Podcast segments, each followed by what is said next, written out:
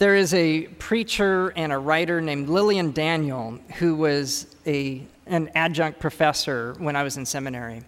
And she has relatively recently written a story about her family, a very beautiful story, a little bit surprising story. Uh, she went back to the house where she grew up, where her mom was still living, and in the living room on the mantle, there were a number of beautiful vases but right in the middle, in the most important place in the house, was a vase that didn't fit in. In fact, it just looked awful.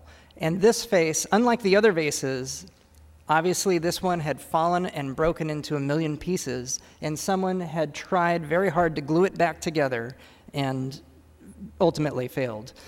There was yellow coming out of the cracks, and it was just a strange looking thing to choose to put right in the greatest place of honor in your home. And so Lillian asked her mother, Why is that cracked vase, which is an eyesore, put in the position that you've chosen?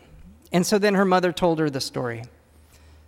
When she was a little girl, her father had been a journalist, and he was covering the war in Vietnam.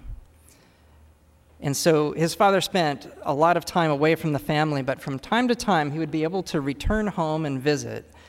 And often he would bring back special things from his travels. And one of the times he had bought a beautiful vase and he had wrapped it carefully in paper and twine. And he carried it on the many airplanes that took him to get back to their home in the Northeast.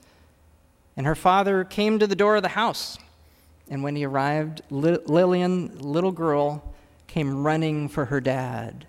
And when she ran up to him, he opened his arms, and the vase fell and broke into a million pieces. And then she understood why that vase was such a valuable vase to their family. It was valuable because of love. In fact, love is what broke that vase. Now, maybe a more prudent father, after all the trouble he took to bring that special item home, perhaps a more prudent father would have paused and carefully put the vase down and then hugged his daughter. But no, her father just reached his arms out because, as Jesus maybe would put it, he chose the better part. This is a story that touches us because I think we can see ourselves in the story, the, the gospel story that we just heard about Mary and Martha. So we, we get this scene where Jesus is going along his way, he's going along the way. And he comes upon the home of Martha.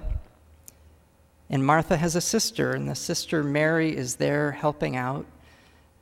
We don't know if they live in the house together. We don't know very many other details, though likely it's the same Mary and Martha that we hear all about in the Gospel of John who have the brother Lazarus. And it turns out Mary and Martha, if it's the same ones, are dear friends of Jesus.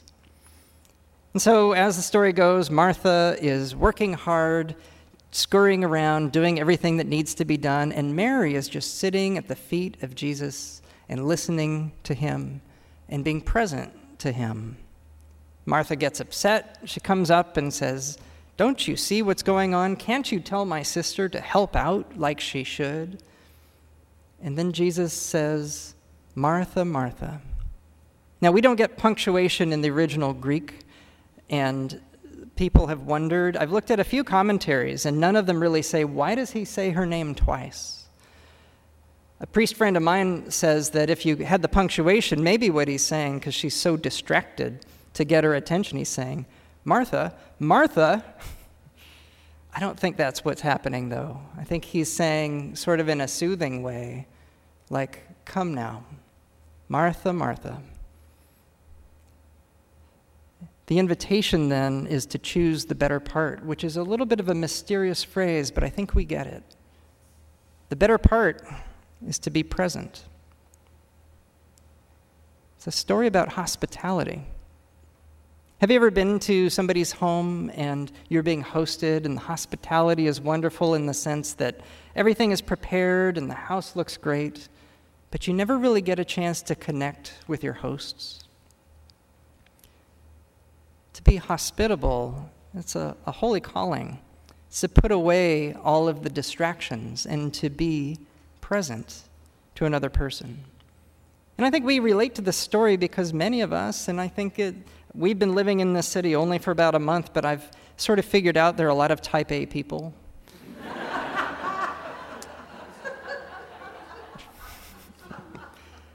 There's a lot of scurrying around that is going on, and we need that reminder sometimes to stop and take a breath and be present to something that maybe will not last very long. That's always the undercurrent in the Gospels. Every encounter that Jesus has, he knows, and the people don't always know, but he knows he is here for a time, and this is a precious moment. Don't miss it.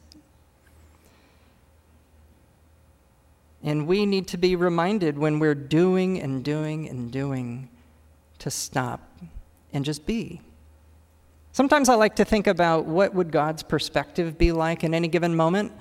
And think about that. Imagine being God and your beloved children are working hard and doing all these tasks because they're trying to do the things that'll be pleasing to you, and yet they're not being present to you. This is an invitation for us to remind ourselves every day to not just pray prayers, not just do good works, but also to be present to the Lord. After all, as a wise person once put it, we are created not as human doings, but as human beings. And I think about here at St. John's, as I have been here just a short amount of time, I'm observing and watching. It's a beautiful parish. This parish is full of life. There's a special energy here. I've talked to many people, and people love their church. And I'm not even sure if everyone can articulate why, and yet there is a feeling of appreciation about something special here. And I've been asking myself, what is the call for this church? What is the special call that is unique to this place that we are needing to live into? And one of the ideas I'm getting, one thing that I think may be at least an important part of our call here on Lafayette Square in the city of Washington, is to be a place of hospitality.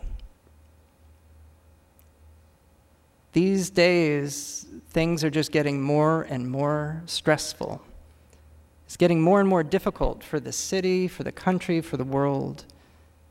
People need a place where they can come in, where they can be accepted, where they can be seen, heard, received, blessed. People need to experience others being present to them. And perhaps that is one of the highest callings that we may get to live into. How can we increase the holy work of hospitality as a church community? In this very special place where we get to do our ministry, where literally people come from all over the world and walk into these doors. In many cases, we are ambassadors for Christ to them.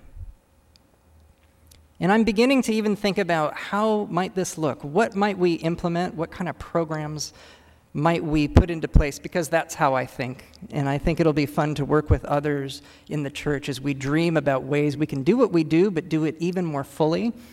Will it have to do with the signage that we have or the way that we use communication tools that are constantly evolving and getting better? How we'll tell our story in even better ways to those outside of the walls and invite people in and bring ourselves out as well at the same time. I went to a church some years ago uh, that had a parking lot. You know that there are a lot of churches of parking lots. and this particular church, which had a parking lot, had taken the care to put signs on some of the best parking spots, and it said, reserved for visitors and guests. And that was nice. And I remember as a visitor that day, I parked in one of those spots and I, I walked in. But then in the church service, Nobody said a word to me. It was like being totally invisible. I remember another church that I went to when I was in my young 20s, and I was new to town in that place, and I needed a church home. And I walked into what was a very impressive facade at a church that actually didn't have a parking lot because it was in Manhattan. And I remember before leaving the campus of that church that day, somebody had invited me to a meal. There's a difference between the doing and the being.